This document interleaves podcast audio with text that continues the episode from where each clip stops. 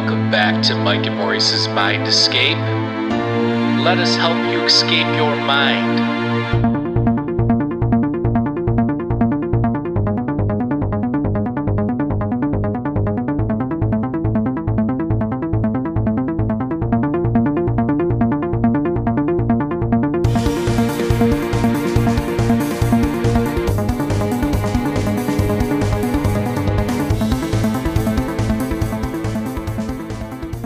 Folks, welcome back to Mike and Maurice's Mind Escape. We have episode number 152 today. We're going to be talking about consciousness and migration uh, with author Ian Jaydid, who's been on the show a couple times before. Uh, before we get going, why don't you head on over to our Patreon page and check us out at patreon.com slash mind escape podcast. We added some new tiers there. And um, also head on over to indrasweb.org, which is the app that we created. Uh, Indra's Web is a place to have, um, you know, philosophical debates and discourse and all that kind of wonderful stuff on metaphysics and metaphysical topics and fringe things, and without any sort of riffraff that you'd find on other apps. So go check that out. Sign up. You'll get an alert when the app goes live. And um, Welcome back, Ian. And also, oh, I wanted to point out I did put the link for Ian's new book, Migration, down below the video, so you can check that out. And um, yeah, what's going on? Welcome back. Thanks, guys. How you guys doing? Good, good. How are you? Oh, wonderful, wonderful. Doing good. Uh, yeah, just uh, I've been busy. I've not been doing shows for a couple of months now. I've been knocking out this this next book, Migration, and uh, I am 99% there. The uh, we were talking earlier. The the ebook, the Kindle, is probably what I gave you the link for. That should be available basically on October 1st. That should be good to go. The paperback. Yeah, the paperback. Uh, I've got a little bit of a hiccup. Uh, that's supposed to be released tomorrow as well. I've got to figure out I got to figure out what Amazon wants from me. They probably want my blood at Hmm. this point, but uh, you know that's when the beast calls for your blood, you give it your blood. So that's that is that is where we are at. And uh, but uh, and so then we'll talk about migration a little bit. But um, yeah, that's my second book. My first book was Tripping the Field. Tripping the Field was fiction, complete nonsensical fiction, and uh, migration is uh, nonfiction. This is more of a this is more of a study. This is more research more of a documentary type of a type of a style of book. And so this is the book where i'm talking much more directly and candidly to the reader about my philosophy and my experiences. And i'm i'm doing it in a way i've never heard someone try to tackle or try to approach the subject of paranormal states of consciousness from the direction that i'm going at with migration. Migration is, uh, again, it's it's created by me. So, and I am. It, it might help to, to to back up a little bit and talk a little bit about, you know, those those of you who have no idea who I am. I am an artist and an author and a consciousness researcher. I've been writing. Uh, articles and I've been doing research on the topic of paranormal or altered states of consciousness for years and years. And this all started with what they call lucid dreaming. Back when I was about 18, 19 years old, I started lucid dreaming, and that progressively moved into what they generally refer to as astral projection, uh, a, a phrase I'm not real fond of, but that's that's the that's the word we're using. Out of body experiences. That's another fine phrase. And the thing about me is that I'm when it comes down to it, I'm an atheist. I'm I am a skeptic to the last. So these experiences over the years have I've really had to wrestle with them and decide what do I do with this once I once I prove to myself that consciousness is something that can indeed leave the bounds of the physical mind and body. I had to kind of rework my philosophy a bit and go well what is you know what does that mean exactly? What does that mean about consciousness? And of course when i started studying consciousness i i found you know fairly quickly that you know no one really knows what it is. No one really has an idea uh, i mean they have ideas there's lots of theories out there and most of the traditional ideas are that it is something that is manufactured in the brain and it is something that you know it's created perhaps at some point during you know you know when we are being born or when we're in the womb at some point. No one's really sure exactly you know when this takes place and all i can say is that what i had learned was that it whatever it is whatever consciousness may be whether it's a a field of energy whether it is actually a physical manifestation at all or if it's if it's electrical if it's something like uh, you know the electromagnetic frequency I, I don't know what it is. But what i do know is that it's something that can leave the bounds of the physical body. I have done this now hundreds and hundreds of times and i came back with so much personal proof that this was possible i had to simply adapt what you know my philosophy, my my entire worldview, and I've been working on working on with these ideas for years and years now. So with with my first book, Tripping the Field, I I kind of took everything that I was learning and I threw it into fiction, and I wrote a book that was at at at one time uh, completely insane. It, it's it's an adventure ride through you know all kinds of different global adventures and there's a lot of philosophy. There's uh, there's a lot it's kind of a horror book as well. There's like there's creatures and whatnot. God bless you. Thank you. Um, certainly. Uh, and so I, I tried to take all of my truths and put it into a into a narrative with tripping the field. And now with migration i've what i'm trying to do is find a way to get my readers to really adapt to the philosophy that I'm coming from at this point. What I learned was that it took me years to understand that it didn't matter what I said, what stories I came back with, you know, for people. It didn't matter what I what I had to convey to the masses.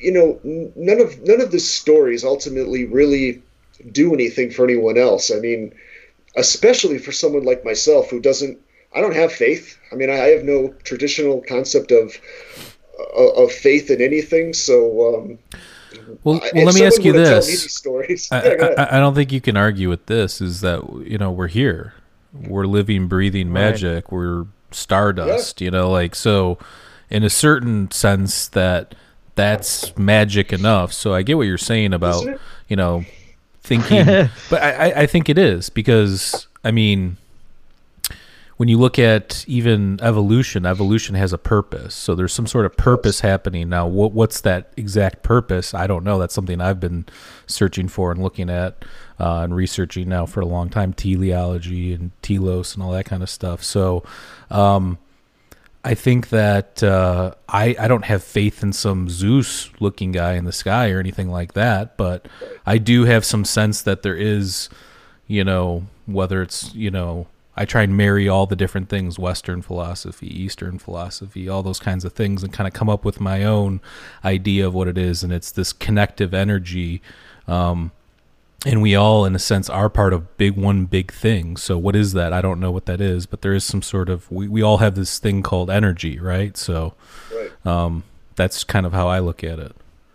And and essentially, that is where I'm coming from. My, you know, when you get past. Uh, all of what I say about atheism. It really just comes down to that when I say I'm an atheist, I really just mean at, at the heart that I, I don't believe in the supernatural. And I mean that literally. I mean that I don't believe that any of this phenomenon is above nature. It's nothing supernatural. It's it, it's all perfectly nat- it's I think all of this is completely within the realm of physics, but it may be natural laws and physics that we simply don't quite understand yet. And that is, you know, that's the journey that we've been on for forever since we've even come up with the scientific method. So, you know, that's kind of that's that's that's my definition for, for me my definition of atheism. So I'm not. I, I, always say that I'm not sure the new atheists like uh, you know Dawkins or Sam Harris would, would let me into their club uh, with with with the stuff that's got I've got rolling around in my brain. But uh, that that's how I look at them. Like I know that all these things are are natural processes. So whatever consciousness is, and I I agree. I think that I believe that there is ultimately only one consciousness when you get down through the layers of self identity, of the, the narratives that we carry in our head. And that really is the heart of migration. In a way, migration is a is a study of media.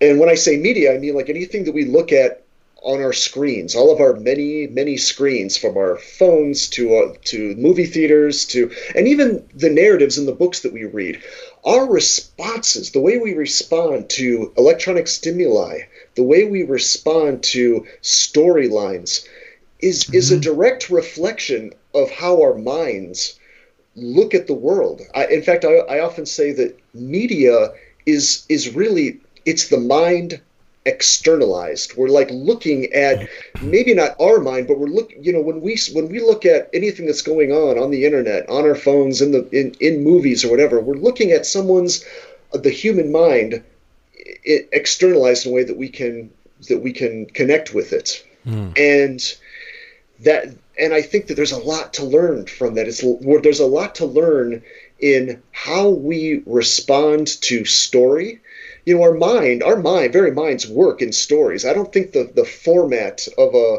of a story you know the typical idea of the hero's journey that uh, you know that joseph campbell created uh, some 70 80 years ago i i don't think that any of that was uh, was something different than the way that our minds operate. It was very much a reflection of the way our minds take take information in a lot of information. I mean throughout the day of course we are our minds, our brain's job, it, it has evolved to take in masses and masses of amounts of information and siphon it down, right? I mean, to mm-hmm. kind of edit it down and make it streamlined into a nice little, well, this happened and then this happened and then this, then I had this problem and then I solved it this way, right? But that you know that's it's it's what we love we love to look at these highly edited versions of reality it, it, it kind of takes chaos and it makes it linear. It makes it uh, a little bit more manageable, and we are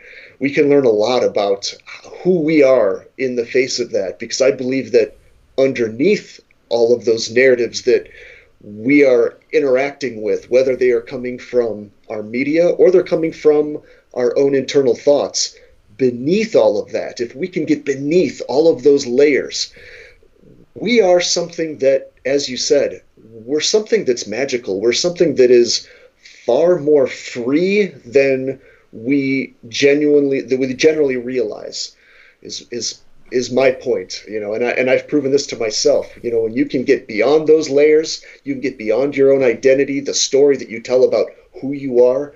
You are something that has no bounds. You can even move beyond the bounds of your own body in fact. So i find that study fascinating and i think that i think there's a way that I, i'm trying to express this to other people in a way that's that's a little bit more radical than just this is how you you know these are a little a little meditation technique or this is just a, a a little trick that you can do to get yourself into lucid dreaming for example. That's one gateway into into astral projection if that all makes sense. I just threw a lot at you. Yeah, no, I mean it, it does. Um, Dude, I like that.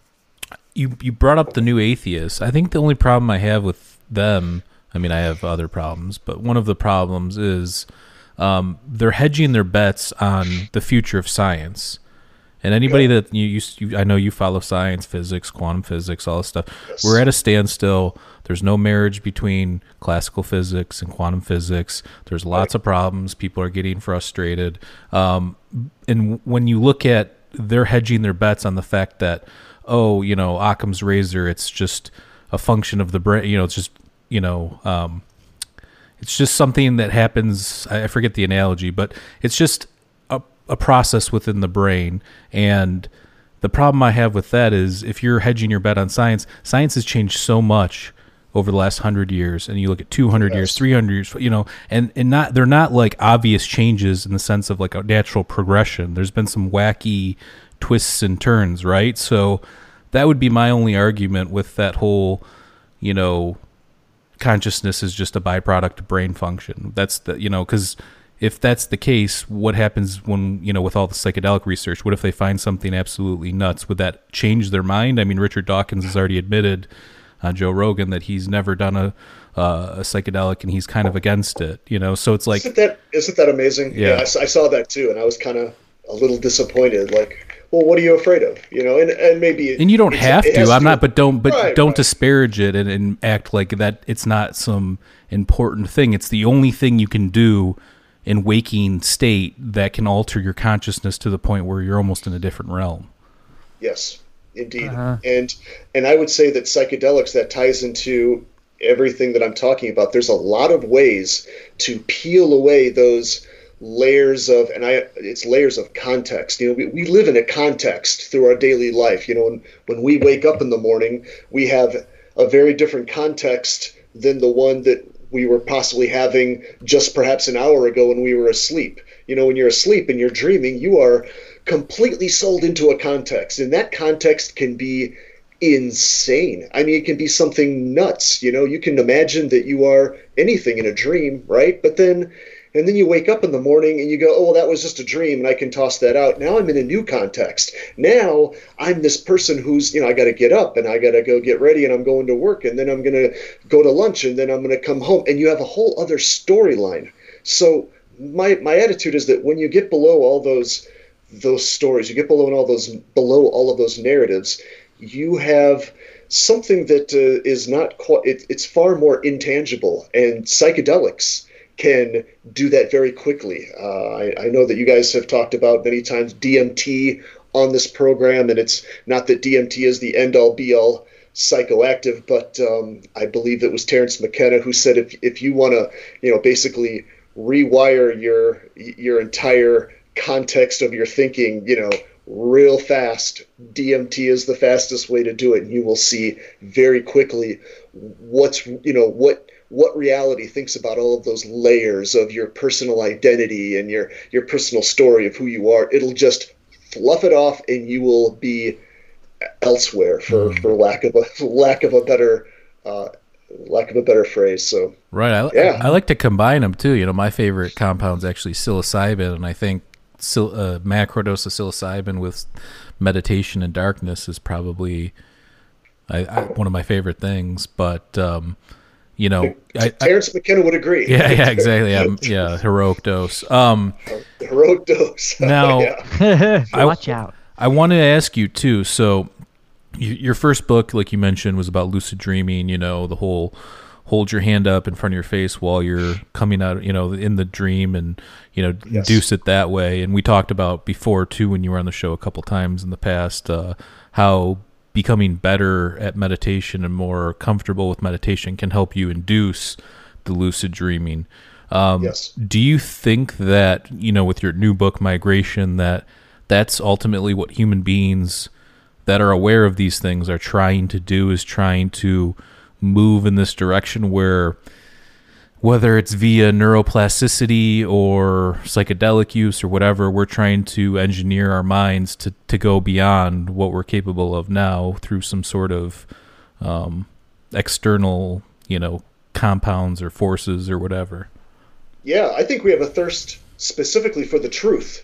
We are a species that that craves deeper levels of the truth. Think about even, and I'm going to go back to media again because again, media is very much a reflection of what's going on with our with our innermost thinking. Some of the most the most uh, fascinating movies that have been released in the you know over the years things like the matrix or inception stuff like that or my book tripping the field you know all of this kind of deals with a very similar notion that we are drawn to this idea that that there's more to our reality that there is this there's a possibility that we can wake up to to the real truth of our reality. And if we do wake up to the truth of our reality we'll have uh, powers. For example not that that is the end all be all of everything but we will have uh, a capacity that we never dreamt of before. I mean, mm. the same thing. I mean, you know, in the in the in the Matrix stories, of course, you know, what the more that Neo becomes more aware that you know, oh, that's right, this is just a computer program. I understand. He understands the bigger picture then, and once he understands the bigger picture, you know, then he's able to do amazing things, right? In the Matrix, but there's no this isn't coincidence that these are all connected to our absolute reality and one of those layers of reality is absolutely lucid dreaming. So i'm trying to get people to the point where and i think that they crave this. I think people are craving this this awareness this this uh, this this wokeness so to speak. Um, and some of it can start in your dream state. It can start in meditation uh, for me, it started in my dream states personally, but it is absolutely also a truth, just like in Inception or The Matrix, where you know we, we have these characters who who have they come into these these these scenarios with a much larger worldview. They know exactly what's really going on, and they're able to kind of manipulate things in ways that are godlike, so to speak. But that is the exact thing that's happening in our lucid dreams. The when you are following a normal dream state, you are and the way I say it, you're kind of chained at the neck. You know, you could, you know, Plato's cave, so to speak. You're kind of chained to a scenario that's playing out in front of you, right? And mm-hmm. you are there is a drama that's going on, and if you buy that drama hook line and sinker you are attached to it you are kind of just you're just being led around you know like a, dog on a leash, so to speak, right? And you know, you, you can't help but just go, oh, okay, well, you know, this makes total sense. I'm a CIA agent on Planet X, and I'm trying to destroy some criminal conspiracy organization. You know, whatever nonsense that that that has been thrown at you. But when you wake up, when you become lucid, uh, when you become lucid in your dream, and you and all of that stops, and the true definition, of course, of lucid dreaming is really that you are fully aware that all of those storylines are completely just going on in some part of your consciousness. It's just another it's nothing that's being imposed on you. It's just another storyline that's that that you can detach from. And when you do that, you you are in many ways uh, you're a god. Uh, you know, it, it, just like uh, you you might be like you know if you had the, the the the tools for in the Matrix or in Inception or any of these other things that you know once you are in control of those devices, you could do whatever you wanted to do, and that's true for lucid dreaming. You start finding that wow, I could just manifest whatever I want to in front of me, or I could just go wherever I want to, mm. and and of course, as the years for me, as the years went by, I started realizing that when I say you could go wherever you want to, that that I could get information that I should not have had access to. You know what other people were doing across the country. You know, uh, hundreds of miles away from me, and I could I could see what friends and family were doing exactly. You know, and I would I would come back, wake up in the morning, and go oh, I wonder if that was actually what you know what my girlfriend was actually doing at the time, or what my brother was actually up to at that point. And I, you know, after a while, I started making out of curiosity. I just started making phone calls, and I started going, all right, so what were you what were you doing at you know eight in the morning? You know, when I was asleep, and when the more stories that came in, they started uh, just piling up higher and higher of exactly what I was witnessing. So so wow. when I so I so when I say that you know when you can attain this freedom from your narrative, it's amazing what can happen and we're seeing that in the dream states there's a lot of there's you know there's there's suddenly this renewed interest it seems like in our society with not just the media that i'm talking about but in psychedelics in lucid dreaming and astral projection and all of these things are connected and to me the ultimate connection is it's the magic is that you need to rise above your context or the narrative that you're trapped in. Mm. Yeah, it's funny. Me and, Mike were talking about that kind of uh, earlier this year with my spiritual awakening, and yeah. it might be more of a on a like a, on a simpler level where if you tell yourself every day that you're a shy person, that narrative yeah. kind of gets uh, implemented into you, and you become Absolutely. a shy person through and through. But if you start, if you stop telling yourself that story, then you can break out of that mold and the sky's the limit. You could be the most outgoing person in the world. It's just people get trapped in these stories that they tell themselves day to day. And that's a very interesting uh, observation you've been making there. It, it, what you've just said, it's not it's not simplistic though, Maurice. It's exactly what I'm talking about, and it starts with it can start with little things like that, where you start just focus on what it is you're telling yourself all day long. Like, what kind of stories do you have going on uh, about yourself, you know? Uh-huh. And, you know, maybe not even going, maybe not even starting with uh, what you think about the world at large or with your friends and family or, you know, society or anything, but just start with, yeah, little things like that. Like, man, what am I telling myself all day long? You know, what what is that voice? in the back of my head telling me all day long and is it reliable you know a lot of people have this idea that they are their thinking mind, and that is one of the things that I am. I'm, that's one of the first things I'm trying to detach people from. When I well, I think of the thinking mind as definitely being a a construct of the it's part of the physical body you know all of the the neuron neuron connections that are going on in our head that is you know that that is a real physical thing and i have no problem with with any of that level with with uh, you know with neurology but what I'm saying is that there is something bigger than that. There is a something that is standing even further back away from all of all of our nervous system, the complexity of our nervous system, and I I call it consciousness. I don't know what else to call it, but you can. The consciousness seems to sort of get mesmerized. It's like it gets mesmerized by these repeated stories we tell ourselves. You keep tell you keep telling yourself, "Oh, I'm a shy person," or "I can't do this," or "I'm afraid of this," or whatever that will absolutely be your reality if you keep telling yourself that. And my advice, first and foremost, is to, first of all, be aware of it. Don't try to change it, don't try to do anything with it. Number one is be aware of those of those stories. You know, if you keep telling yourself things like, you know, I'm a shy person, just first of all, pay attention to it and notice when the mind brings this up. Notice it. That, you know, awareness is always the key. It's always the first place you start. Are you aware of what you're, you know, the crap that you're telling yourself? And are you a are you are a reliable narrator? you know, at the end, that's that's kind of the question. You know, we've learned to do that. We learned to do that in you know with the books that we read or the stories we watch. You start going, hey, is this character I'm watching or I'm reading about are they reliable? Are they telling me the truth? But rarely do we stop and ask that of ourselves. Like, is my thinking accurate?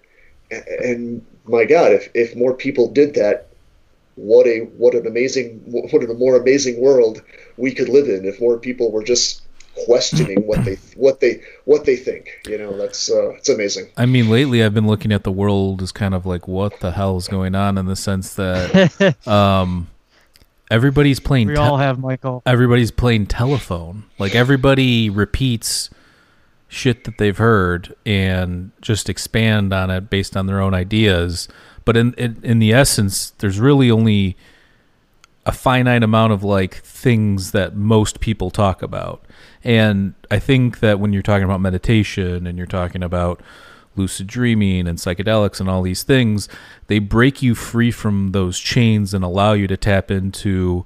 I had a recent psilocybin experience, and I've talked about it on our trip report series that we did, uh, where um, I went into this world and I was being told this is the realm of imagination. Like when you go deep on psilocybin or whatever else I guess you're taking, that you're tapping into pure imagination and pure creativity. So when you have these visionary people, um, whether it's a Steve Jobs coming up with an iPad or whatever iPhone or whatever, you know, this guy went to you know a shaman and you know now he's you know invented this or what there's a lot of visionary people that have had psychedelic experiences or had spiritual leaders or whatever the case may be. So i feel like if you can get out of this consciousness one way or another um, you t- you start to become a more real person than just this waking reality because it's just a big I don't know. It's just a bunch of stuff recycled to me lately, like whether it's TV or music. Like it's, I just, I'm listening to people that have no originality or original thought. Yeah, and the I think that's kind of how the brain works because I think the brain is is limited. You get these stories in your head, and some people are, you know, again, the reason we are attracted to narratives and stories to begin with is because again i'm going to come back to that's the way our brain evolved our brain has to it has to take in billions and billions of points of data throughout the day right and it has to crunch it down into something that that's manageable and that what what i'm saying is by by manageable, I mean it's a storyline. Usually, mm-hmm. it's some sort of narrative that. Uh, you know, and we have a narrative for, you know, if I ask somebody, well, hey, what did you do today? Well, they're going to tell me point by point in a sort of narrative storyline sort of way. Well, I did this and I did this and I did this. And it's a highly edited, very highly edited, you know, breakdown of what actually happened. And, but we do that in our heads all day long. We're doing this, you know, with our entire lives, you know, like, well, you know, if someone asked you, so tell me about, you know, yourself as a person, you know, you'd have some highly edited context that you would you would feed to someone. And I'm not saying that it's completely untrue, but every story, no story can ever tell the full the full thing, right? It can never bring across all of the information that has actually been played out. That would be impossible, right? So I think we're we're addicted. We're addicted to making uh, chaos uh, seem very much simple. And so I think uh, you know when you talk about people who just keep repeating the same thing in their heads again and again, I, sometimes I think it's come it comes out of fear. You know, it's mm-hmm. like they just it's like this is the little story that I'm comfortable with, and I like this this little narrative that I'm being fed, and I'm just going to keep on rolling rolling through it. It makes me feel safe, and uh, I mean that's fine, but you know it's dangerous too and it's miserable. I mean it's right. like it is it's like living in a cage you know? It's a cage that you can't where you can't really see the bars you know? Well, it's you, like you uh, know what it is though? It, now that you're saying well, what you're mentioning it just came to my you know what it it's like one of those stories or even a movie where they you have the main part the part that everybody watches and then you have like pick your own ending or pick your own route kind of a thing but it's still planned out. There's still only a finite amount of things that are possible in that moment. It can happen. Right. But people, for some reason, are you know they latch onto the main narrative and then they think that by them picking that they're picking their own destiny or reality. And you know, we can get into a whole another conversation about free will and all that business. But uh, but for the most part, what I'm trying to say is I feel like for most people, like you were saying, day to day consciousness, they do this, they do that, they wake up, they drink coffee, they go to work, they, you know, and then there's only a fi- finite amount of uh, variables off of that. So if you live your life like that for most of your life or all of your life, um, I think even just one meditation or one psychedelic, you know, just that would be so profound to somebody that's kind of stuck into that kind of a uh, mentality it, it can be extremely life changing, and like you said, it can just be one one experience. For me, my first impactful experience was a lucid dream, but it could have been anything. I mean, it could have been a meditation, it could have been psychedelics, and later it was psychedelics. I mean, later and it was it wasn't that long after my first lucid dream that I started experimenting with uh, with LSD at first, and that was outside of Chicago. That was for a long time. That was all we could really get a hold of. It was it was good. It was really powerful LSD, and uh, you know that stuff packs a wallop. And uh, mm-hmm. and I definitely had the, a very similar response to it. Like I could not believe that a a drug could do something so profound. Mm. And I, you know, and of course, it took me still years and years to understand that ultimately, the meditation that I was after, the the lucid dreaming that I was experiencing, and the psychedelics were all ultimately doing the same thing. And it again, it's it was they were able to peel away my ordinary context of my life and go, you know, that's just, you know, my life my story for who Ian is is such a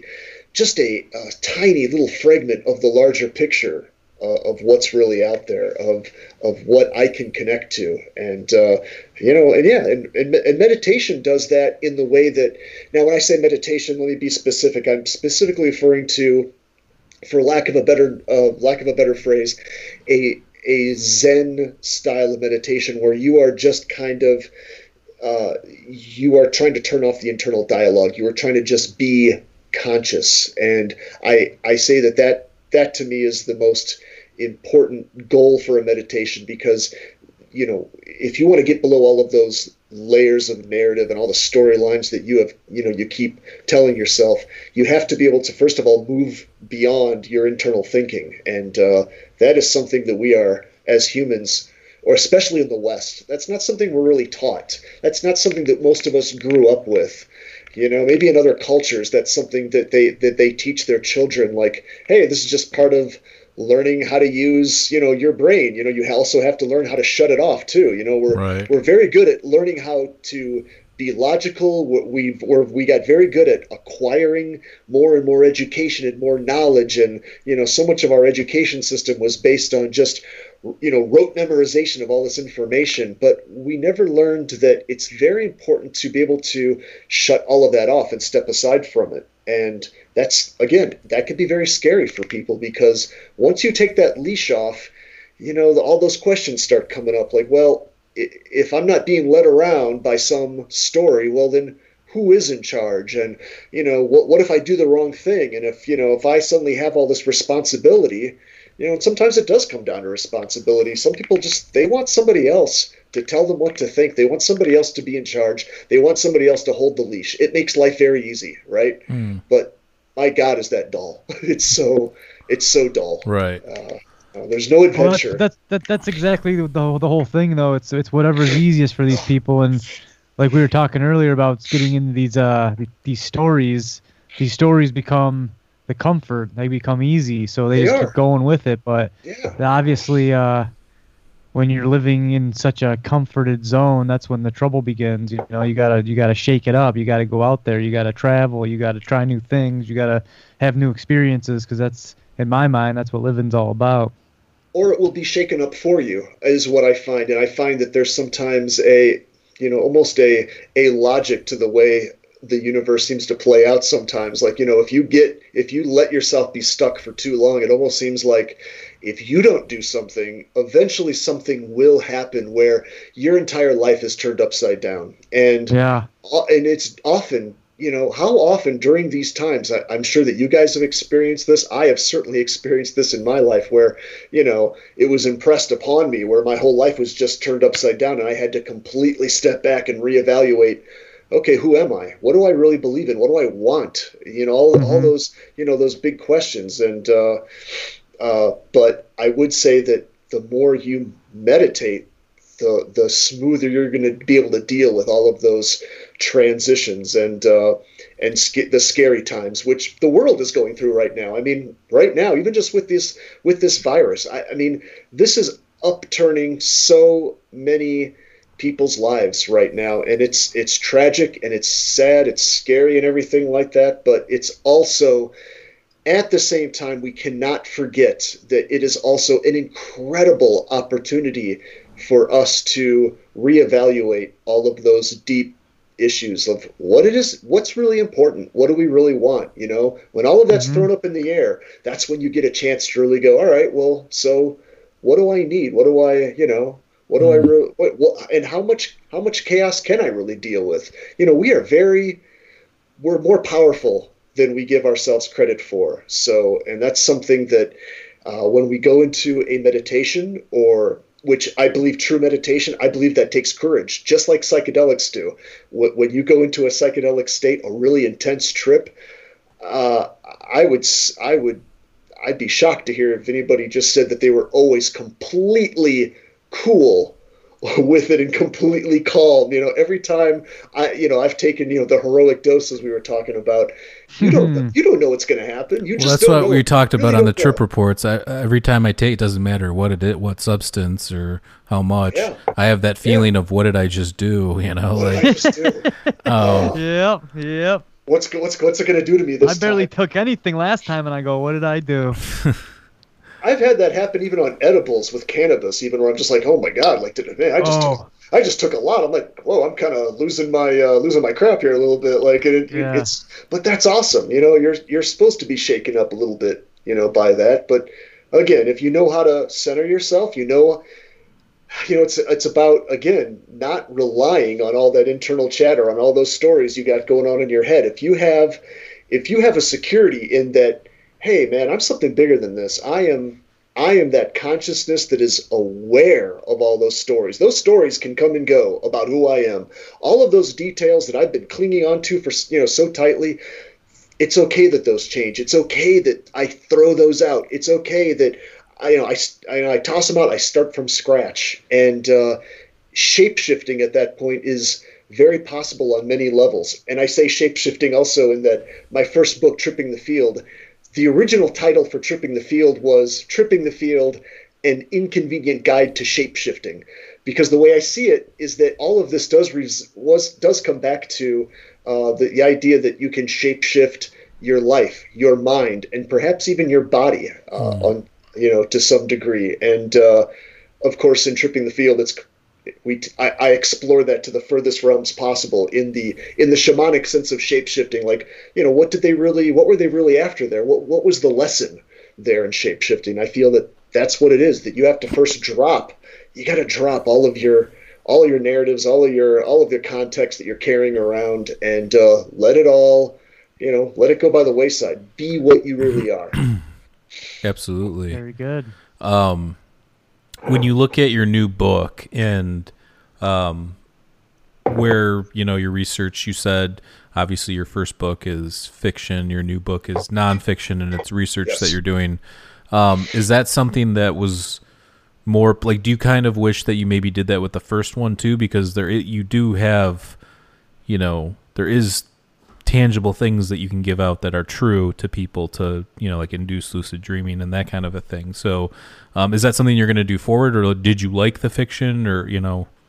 I love both. In fact uh, i i feel that the two the two books really blend very well together. I think they make uh, they're really great companions to each other because at the core they really are both about the same philosophy that i've been that I've been talking about, that we've been talking about during the show. It's they both have the same philosophy, but with Tripping the Field, I do it through a fun sci-fi horror narrative that is just you know wacky. But um, like I said, with migration, it's much more direct, where I'm just more speaking to to the audience. And my my my feeling is that I don't feel that I'll right now, at least, I'll say that I don't feel that I, I may never write nonfiction again. I've kind of said my piece on it. The rest of my my what I have to say on this, I think I'm going to be doing through podcasts like this and articles. I'm actually going to start doing my own. Uh, I'm going to start doing my own series of videos as well. I'm going to start, uh, uh, you know, doing videos where I actually take you know clips from Inception and The Matrix, and I start really talking about how does that how do these movies really tie into this philosophy that we're you know this larger, very real philosophy. What is the truth that we're so you know mesmerized by that's behind some of these sci-fi movies that are that are going on? Um, so I, I feel that I'm kind of done with the nonfiction mm. right now. I'm glad that I did it. I think it was it's a project that actually I started migration before tripping the field. I actually was writing notes on that for uh, quite a while. I, my guess is that now down the road, uh, if when I continue to write, I really like fiction. I like telling. I love. I'm a sci-fi fan at mm heart. I mean, I'm a horror fan at heart, and I love taking these ideas I'm talking about and and, and seeing how they fit into a fun adventure narrative where you know there's a fun story, but you're also kind of learning a bit of philosophy along the way. You know, that's I, I find I I think that you can you can get a lot of truth across yeah. through through fiction is is what I'm saying, and, and I love the, I love the ability for that to happen. And uh, my next project actually is to turn Tripping the Field into a screenplay. That's uh, mm. that that was always the plan. That has been the plan from the beginning to turn that into a uh, to put that on film eventually. So, and we talked that I I am in some. I can't talk about it too much, but I am in some preliminary talks right now with some producers to have just that done. And I would, you know, fingers fingers crossed. That would be that would be awesome to see. That would be that would be great. Yeah, that's cool. Yeah, that'd be awesome, man. We'll be sending good you positive luck. vibes. Yeah, good luck with that. Um, please, please do. Thank you. Shout out to Home Mycology. Thanks for the uh, ten dollar bump up. We love you. And uh, he also, or they mentioned they have a question. Um, yeah. They were asking about free will and oh, no. if you know, do we have free will? Uh, Maiko was saying basically like um, with your thoughts and you know you do bad things and you know you're doing bad things but you still do them you know so what really is free will if you're choosing even though you know something's wrong like that whole kind of psychology behind it um, yeah. so i mean for me i don't know how you look at this but you can look at it in different ways i think it's both possible for things to be f- well if you're looking at it from an, your subjective standpoint um you know there could be free will but from an objective standpoint there might not be if that makes sense um so to you it's free will but to the universe it's not in the sense that Right. everything's predetermined in terms of uh, previous events so like you could look at like uh um, Simone Laplace, who's a French physicist, philosopher, and the billiard shot, which would be that he, you know, Laplace said that if you had a billiards table and you were given all the angles, all the physics, all the measurements, speed, everything, you could determine where all the balls would come off the break. So you almost look at it like a like like God. So if God, if there was a God, hypothetically, Sure. or some energy or primordial something, um, they might have the tools to measure all of these things that we're talking about, these intangible little minute and macro things and everything, but we don't have those tools, so we can't see that. So that's the way I kind of look at it. A- Absolutely, and I think that's that's an excellent. That's pro- essentially what I would say is basically what you just described. If you're going to ask me from the physical standpoint, I'm going to defer to physics, you know, and I'm going to, from what uh, physicist Brian Greene has taught me, uh, there, there, it all really is on on that larger scale, as you're talking about. It is mapped out, uh, and it, and that's that's okay. There's nothing. I would, you know, some people feel like somehow that they're boxed in by that, and I think that's ridiculous too. That somehow you feel limited by that, and that's that's you don't you don't know what that lar- completely that larger you know the giant perspective is anyway. So and you and you may you may never know what that larger perspective is. So you know, I, so to say that they're from that perspective that you don't have free will, I'm comfortable with that. I don't have a problem with that. Hmm. I would say that there's there's a few other ways to look at it. You know, when we were talking about how much are you trapped within that narrative of the mind?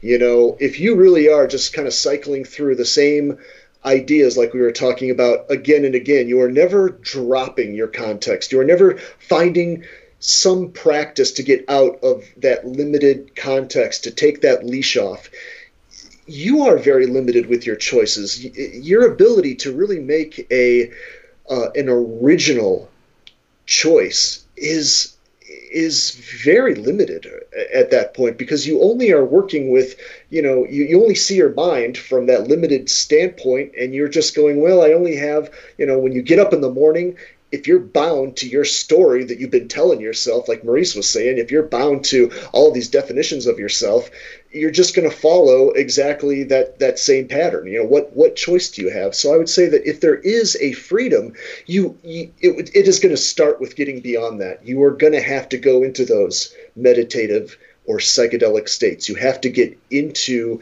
those states where you are that coming from the perspective of that pure consciousness and you're going to have to get away from all of those limitations of the thinking mind which is absolutely possible. But i think if if you're going to get into any sort of freedom a real a, a real radical unique choice you know that you where you feel like this is something that that i'm doing uh, this this is something that's just purely based on what i want uh, that's what it would take. But uh, you know what is will though too? You know we- also have to question our desires. All of our all of the things that we think we want are all based on also a whole bunch of limited storylines of what it is we think we want. I i've there's a lot of people in the uh, the spiritual community for example. They uh, you know they they often get wrapped up into this idea that spirituality is ultimately about uh, just getting what you want, you know, but they turn it into a weird spiritual thing. Like if I just like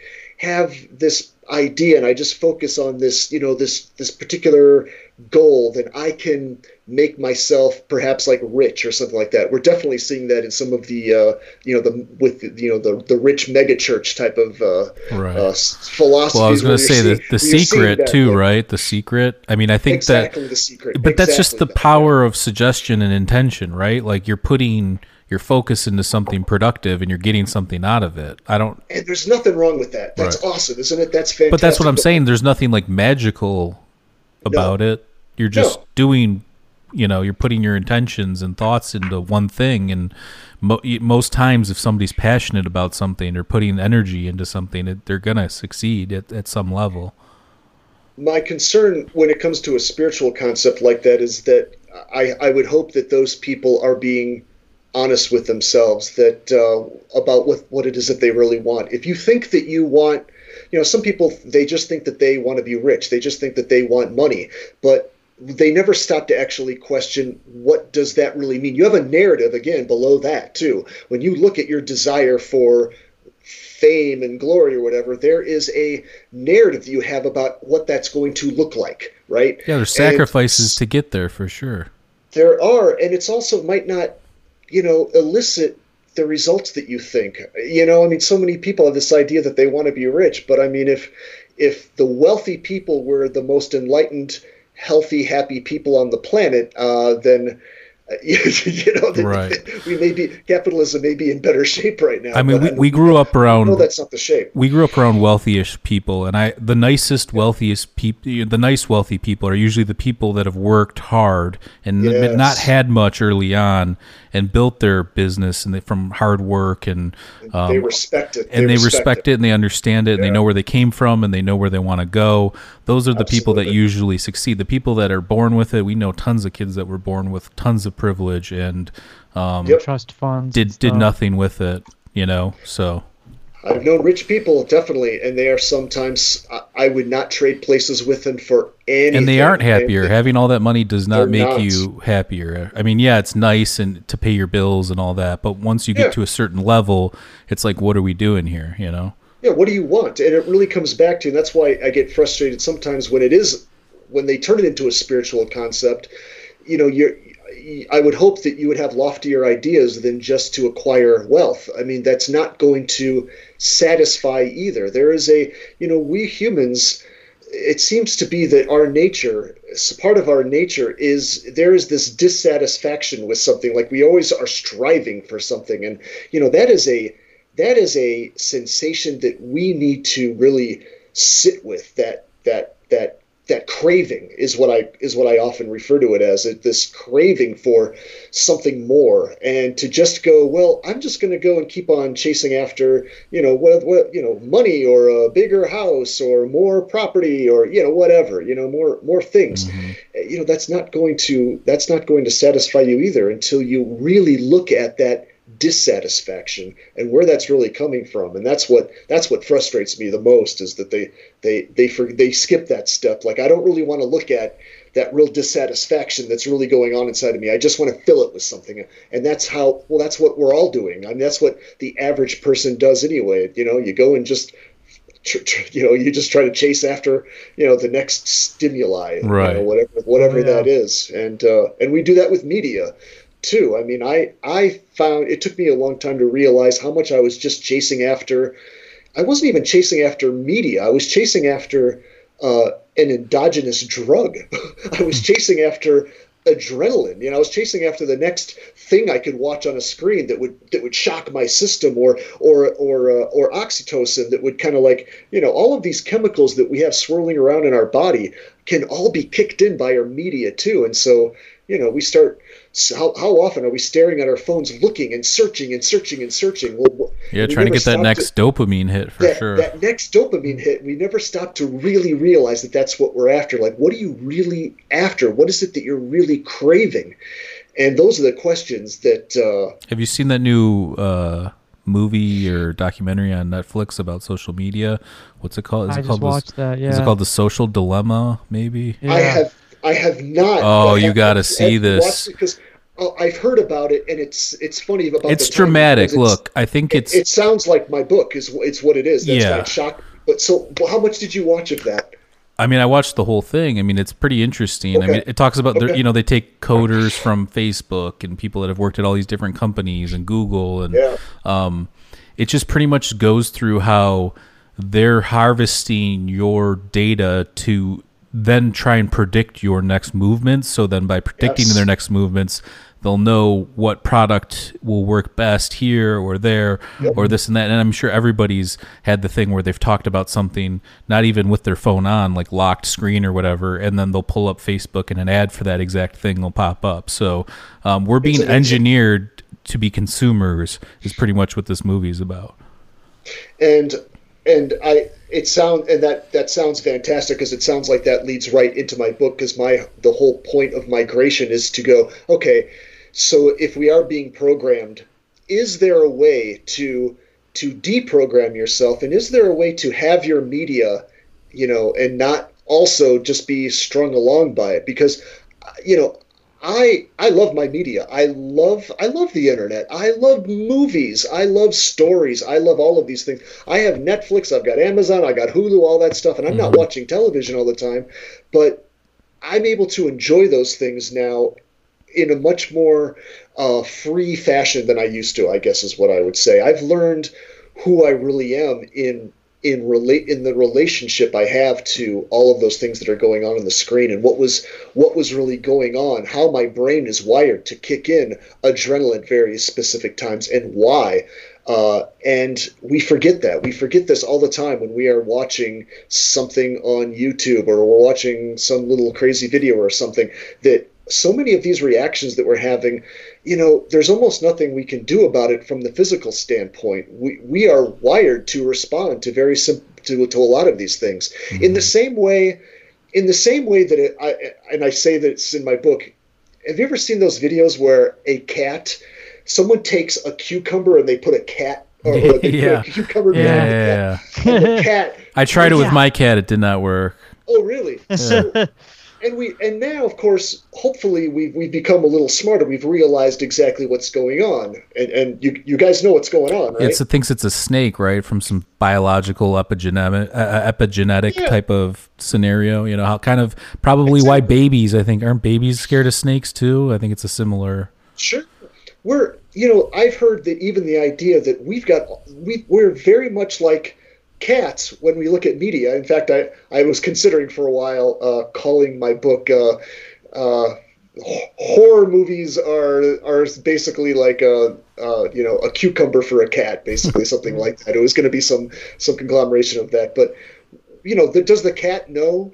Does the cat consciously understand what just happened? No, right? It doesn't really get it. It's not really thinking about like why it jumped. It doesn't really understand its the, reaction. did they? Do you know if the people have tried other things too, like as an experiment, like not acute, like like what about like a yellow squash? You know, like it does the green and then you know the length. Is that is that you know imitating the snake or is it you know just the Right, fact that it's like something behind them and they didn't know and they're cats and they're usually very sneaky and know things like that. I think it's definitely the shape. It's something about the elongated shape, and it's the so it's the combination of it being unexpected, definitely. But I I have not seen if people have been Right. doing experiments. Yeah, I was just all curious. I, all I know is that definitely it is. It's a built-in response, and and again we but we're you know we laugh at that. Uh, it's kind of cruel when you think about it because you know it's a, just a, a small animal that kind of puts its faith in you to keep you know keep it safe and everything. It's kind of a mean thing to do, but but my point is that we're wired in so many of the same ways, and the more that we understand that wiring, the more we understand our our evolution and why we are you know why we respond to media uh, the way we do, the freer will be from it. It's not that we will be bored with it. It's not that we'll just uh, you know walk away from it or anything like that. But you're not going to be so so much led around by it. So much like, gosh, why did that happen? Why do I feel this way? Uh, you'll you'll you'll know who you are in the face of the media stream, and that is something that people aren't very good at. Uh, it seems like right now, especially with uh, all, all the things that are going on in this world, people are very confused by what they're seeing in, uh, you know, everything from the news to anything that's going on. I, yeah, I have a theory on that too. It's it's and Yeah? I, I know it from just talking to people in my office and just people don't look into things. People do not look into things. They don't want to take in even 10 seconds to type something into Google or Snopes or whatever it is to see if anything's reliable where it came from. Even when I do research for these episodes, when we're talking about ancient civilizations, and you know, there's some people that argue if Socrates even existed. You know, like I'm, I'm not one of those people, obviously, but there's a lot of people because you know, when you get into the ancient texts and stuff, things become you know convoluted and dicey and everything we know about Socrates since he didn't write anything down is all from Plato and Xenophon exactly. you know so exactly. um, when you look at these things um, we have modern technology and for the most part things are somewhat kept on record you know so is that a good thing? Is that a bad thing? You know i kind of look at the days where pre-internet where there's you had to call somebody and if you made a plans with somebody to meet up at yeah. here or oh, there yeah. you showed up. You didn't say oh last second i couldn't do it or you know oh i'm sorry i can't make it or you know some stupid excuse now where you can just text somebody you know 10 minutes before you meet them and say oh I, something came up or whatever the case may be. You had more of a, like an obligation to other people and i don't think that's the case now. I think even with the internet um, you know, not to get into like politics or anything like that, but just the fact that you're not interfacing face to face with people. So therefore, you have the cover of some sort of avatar or anonymity, and you can just say and do whatever you want without any sort of consequences. Whereas if you did that in person, there Absolutely. would be consequences. And and that is not the world we evolved in, is it? I mean, we we are animals that have been evolving for hundreds of thousands of years to to be we're social animals. You know we have learned to evolve on the playing field of dealing with people more face to face and now suddenly you know like you said we now suddenly we have this anonymity and we don't have to actually deal with uh, you know people face to face as much. And and I am concerned about sometimes I'm concerned about the, you know, the younger generations. You know, when I grew up, there the internet was not around. I had to learn to, you know, adapt to the internet, and mm. I, I, sometimes wonder about some people who are they're so used to just, uh, you know, talking crap, for example, to other people, where you know that they don't they don't remember what it's like to actually have a consequence to your to your words. I try personally when I am online. There's a part of me, and it's probably an old fashioned thing that I'm thinking, would I say this to this person if they were in front of me? Mm-hmm. You know, yeah. and that how many people do that? How many people good practice? it, it is a yeah. good practice because I it's like I don't know how many people even do that anymore because they're just they're betting on well you'll never I'm never going to run into you I'm never going to have to be responsible. I'm going to come hunt you down, bro. yeah, uh, exactly. I that should be the new. Well, that because that that, ha- that would ha- police. Yeah, I was gonna say that happens that used to be more of like a online gaming type of thing. I don't know if you've ever played video games against other sure. people online, but yeah, there's a lot of shit talking on that. I think that that whole culture, I don't think it's from there necessarily, but it's that kind of a same kind of a concept. Might be it a is. new book idea. right.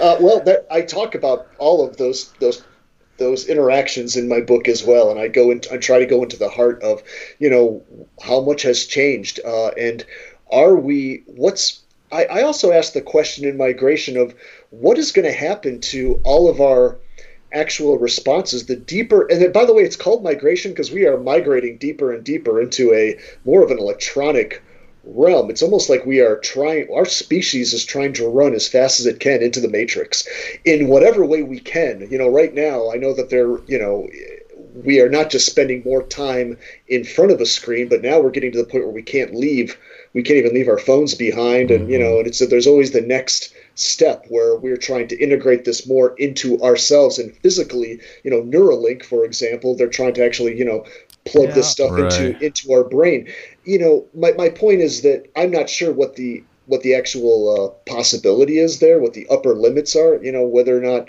uh, full integration like the matrix is actually possible but it, it sh- we should pay attention that we're a species that wants to do this. And why you know why why do we want to do this to begin with? Like what is that what's our motivation here? What is that we're actually after uh, you know in in reality? What do we what do we really hope to gain from all of this? I i i find that i find all of that interesting. And as as we do this my original point was you know the more we res- we respond with adrenaline. For example, let's just take adrenaline. You know, adrenaline has a very real flesh and blood reason to be kicked in.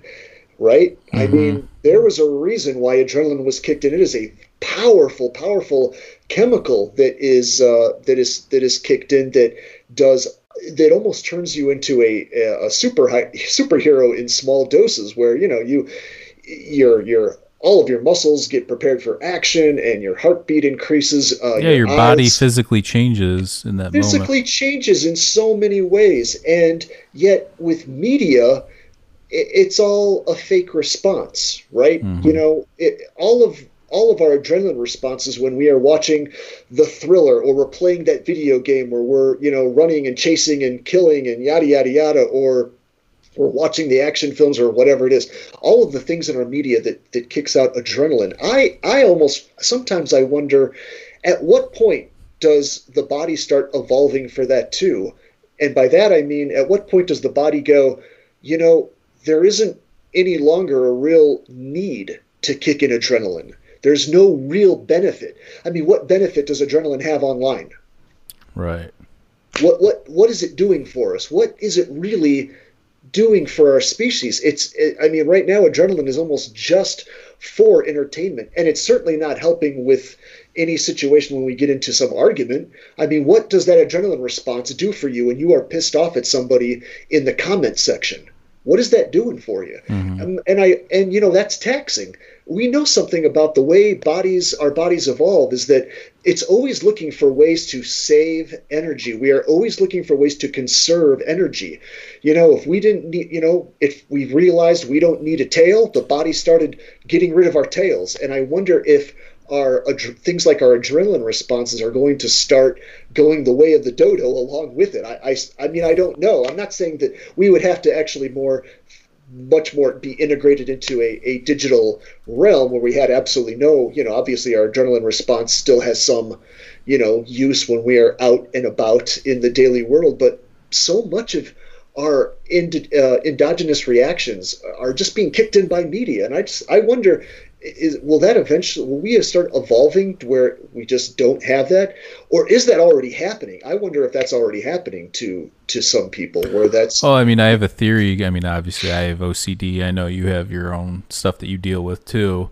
uh, sure. but the fact that we don't have any real imminent threats you know your flight your fight or flight's always activated when you have anxiety um, yes. so mm-hmm. the fact that we have no outlet for that at this point like you're mentioning being online or things that are mundane or not you know life threatening in any way i think that it has an effect and too much of that causes stress causes anxiety um, and there's no outlet for that. So it's just this like vicious cycle that keeps happening. It is.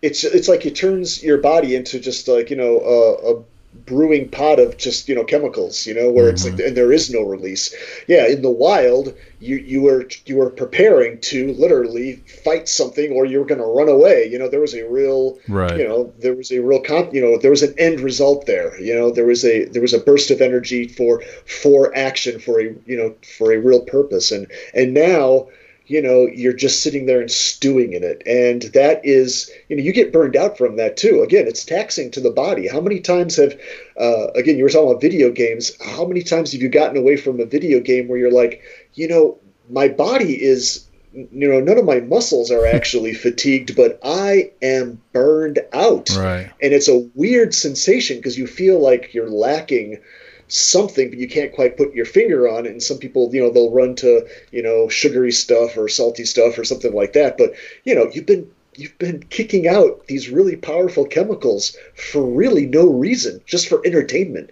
And our bodies weren't really designed, really completely designed for that. Now, on some level, they were designed for that in terms of playtime. I mean, small animals, small children, they are, you know, they are they are rewarded with adrenaline when they when they play fight and they wrestle, you know, but all of that was for a very specific purpose though too. When, you know, when you know, animals, they when they play hide and seek or when we wrestle with, you know, with with our siblings or something like that, you know, that was preparing for, you know, adulthood and, you know, actually possibly having to deal with real aggressive situations later.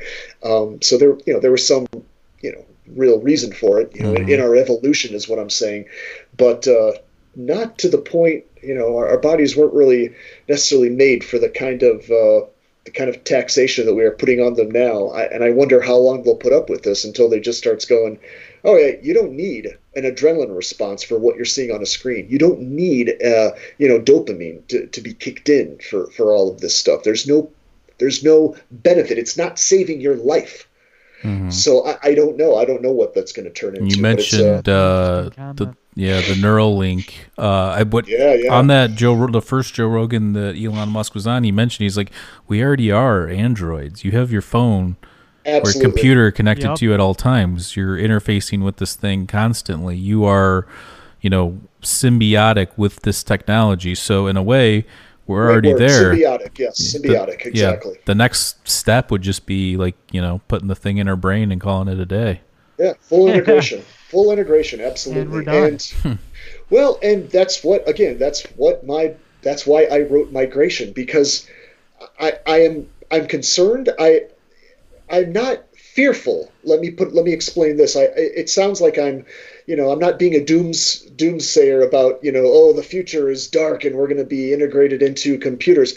I find all of that fascinating and exciting now because if you really know who you are, you know the truth, you're not quite so bound up in this. You know, it's just another adventure. When you know that at the heart of it, you really are just this unbound, free consciousness that's watching this play play out. You know, it's you don't take it quite so seriously, but we have to get there. We have to really appreciate what's really going on. What is our re- real relationship with the mind and the media that we're observing? And if we don't really take a hard look at that, and we are going to start driving ourselves further and further into insanity and depression. Uh, you know, and again, I'm not trying to poo-poo on uh, on technology, but there's so much, there's so many studies that have shown that as soon as the first uh, uh reasonably priced iPhone became available, depression rates mm-hmm. just started skyrocketing like immediately. It was like it's like you can look at both of those those, both of those systems, you know, where this one iPhone came out, and I don't remember what year that was, but the depression rates, especially amongst uh, teens who yeah, that's what they talk they, about in that documentary. I, I, am good. I'm, teenagers and stuff. Suicide rates are skyrocketing. Yeah, female teenagers are susceptible or most uh, susceptible to all that stuff. I can't even imagine. I'm so, uh, you know, I got to tell you, I'm so glad that I was uh, not born uh, an attractive female. I got to tell you. I mean, that yeah. sounds terrible, but you could be an Instagram I, model right now. Yeah, you get, you get your DMs, baby. I can't. I, you know, and Joe Rogan has talked about this too. Like, what does this do to you when you are you know, a teenager and you have thousands upon thousands of followers, followers who are absolutely, by the way, going to give you 10 times the thumbs up if you, you know, show a little bit more skin or, you know, you've got some mm-hmm. revealing dress on or something like that. You know, a, a young girl realizes this this relationship very, very quickly. And my God, I'm just I, I don't have kids. I'm glad I don't have kids. Uh, I'm glad that I personally don't have to deal with it. But it uh, that it's it's hard not to. I feel sorry for yeah. For what some of the younger between that and the pornography, it's it, it's it's a scary, it's a scary advancement. Because we were we, when yeah. we were kids, we'd find a little magazine, it would blow our minds. Now there's stuff out there that makes me blush, and I do comedy. Yeah, you kids don't know. You kids have no idea what it took to get porn. what it took to get porn when we were younger. You know, uphill, oh. both, uphill both ways in the snow. I tell you to get our pornography. yeah. So I mean, when you look at the whole thing, though, it's like, do you think that this is just part of the evolution, though? Because like, look at the way I think about it is look at going from like the Stone Age and then evolving and then getting into like the point where civilization is just starting and then you know, at the at, at the beginning of civilization or when um, Homo sapiens sapiens first domesticated themselves via however that happened.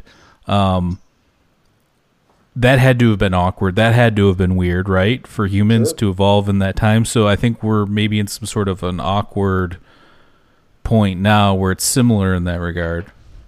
Absolutely. I mean, this is absolutely the next evolution. I mean, I think that our next evolution is not is likely going to be self-imposed. It's definitely going to be more going towards this integration with technology. I mean, is there really any question? If any, you know, anybody who's looking at the the current technology, this is definitely where evolution is heading. And my point is always that you know there's a way to do this without losing your soul. There, there is. There's a way to to go forward in this world gleefully, happily, full of of of excitement and vigor. I mean, I'm not sure if I would go run out and get you know the Neuralink put into my head right right now, but but I'll tell you what the idea of uh, you know uh, of virtual reality and where that's going that that concept it's crazy that's exciting but I also am coming from a a very rare I'm aware that I'm coming from a very rare perspective. I learned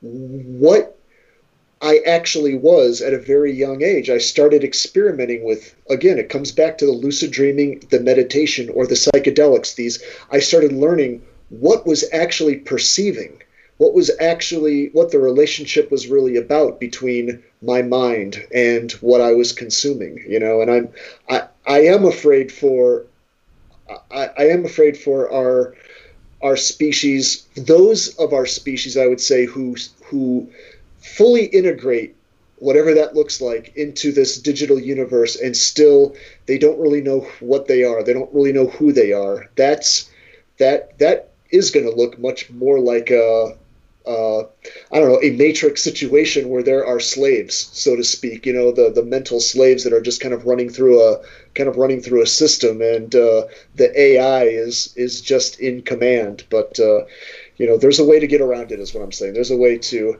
have your soul and have your technology too is, is the way I look mm-hmm. at it. You know, we've looked at we've looked at every advance, every advancement in media. We have we have been afraid of when when when the written word came around, when writing was invented, there was there was so much upheaval. There were so many people who thought that well, if we wrote everything down, our minds are going to get weak because we're not going to have to remember everything. People used to have to remember everything. You know, they had to mm-hmm. remember all of their their ancestors' stories and all, everything that they were taught, the, the the history of their of their culture. They had to remember everything, and then once things started getting written down, people they feared it. They're like, this is this is the downfall of you know of human civilization. You know, I mean, and now of course we look back at the idea of we thought reading and writing would be you know some terrible horrible thing and then you know of course and then books. I mean, when books came around, oh, you're going to have books in your home.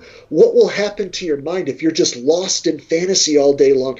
You know, all again, all the fears came up. What will happen to? Uh, they were especially concerned about our, our young women. You know, because they were so fragile, right? Oh, the young women who who can't all. You know, they already aren't very good with telling fact from fantasy and you know and all this nonsense they were afraid of what would happen to our youth and and young people it's just ridiculous and then and then it moved on, of course, with television. You know, oh, the television was once and for all that was going to destroy humanity, right? And, and of course, the the current, you know, arguments about video games and the internet are still raging on. But none of this is new. All of these fears are not new. So I'm not about being afraid of any of these advances. I'm not afraid of uh, of any of this. But there is a way that you have to go forward. There's a way to go forward sanely in a healthy way, and that that's what I'm that's what I propose. That is that's that's that's my suggestion. Yeah, I mean that's a good suggestion. I think that um, there's probably going to be a lot of growing pains, is what we're feeling now in terms it's of. It's already yeah, we're already um, there, right? It's a whole new ball game in terms of technology. I mean, the interesting thing though is how fast we got here over the last 100 150 years with technology so sure. Um, sure. is that going to continue to expand exponentially and if that's the case then i mean we might right now be brains plugged into some sort of uh, simulation mm-hmm. that we're just not aware of i mean because i mean you have yeah. to think about that if if you know the whole simulation theory thing it's not at this point it's it's a probability not some crazy theory and I love that. I love simulation theory, and it does, you know, it does bring up all of those questions of, you know, if this is possible, and all of a sudden we are on this cusp in a very short time, like you said, if we're suddenly in this position where, man, we're almost there. We have, we can do computer graphics already that are photo realistic. The only thing we have not quite achieved is the uh, like the human face. We haven't gotten past that uncanny valley of being able to replicate the human face perfectly, which they but they keep trying to do it in movies, and it's just it often comes off terribly, in my opinion. But hmm. I digre- I digress. But uh, yeah, I don't. I, I yeah, it's. Uh, well, I, I, I, know. Right? Yeah, my wife put on a show. I was watching it with her. I forget what it's called. I think it's on Netflix. About what happened, like these people when you die, um, you get to choose like yeah. your virtual reality that you live in for the rest of your life. You know, it's like a oh, hotel. It's like a resort, but it's like virtual. But that's what you do when you die. You pick one of these places, and uh, I thought it's kind of an interesting concept. And I don't, I you know being what we're talking about right now short but the idea yeah no it's not it's not like a great but the concept's interesting but yeah. um but my point was we might be headed in that direction where that might be an option at some point where sure. maybe they can keep your brain alive and then you just plug some electrodes in and boom you're living in some fantasy world you know till whoever's managing the brain dies or you know whatever i don't know sure I, I, I, don't know. Uh, perhaps, perhaps that might. And, and again, that i know it's so it's fast. completely speculative and crazy, but I'm just saying, like, the, it's not that crazy based on what we know already and where things are trending. So. No, but it does make you question, though, like what you said with this simulation theory. Is it possible that this has already happened, and that is the situation?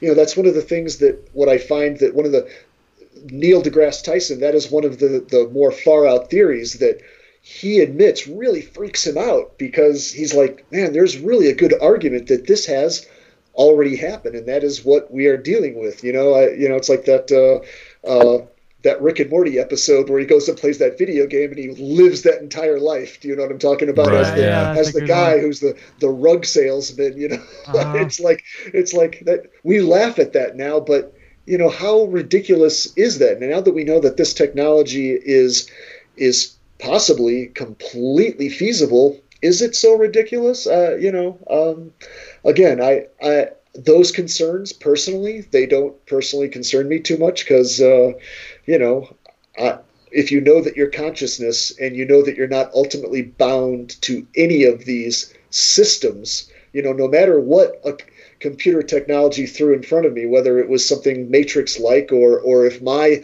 reality right now is in fact a Matrix. I, you know, ultimately, I I'm still free because there's I think that consciousness is boundless. It's that's mm-hmm.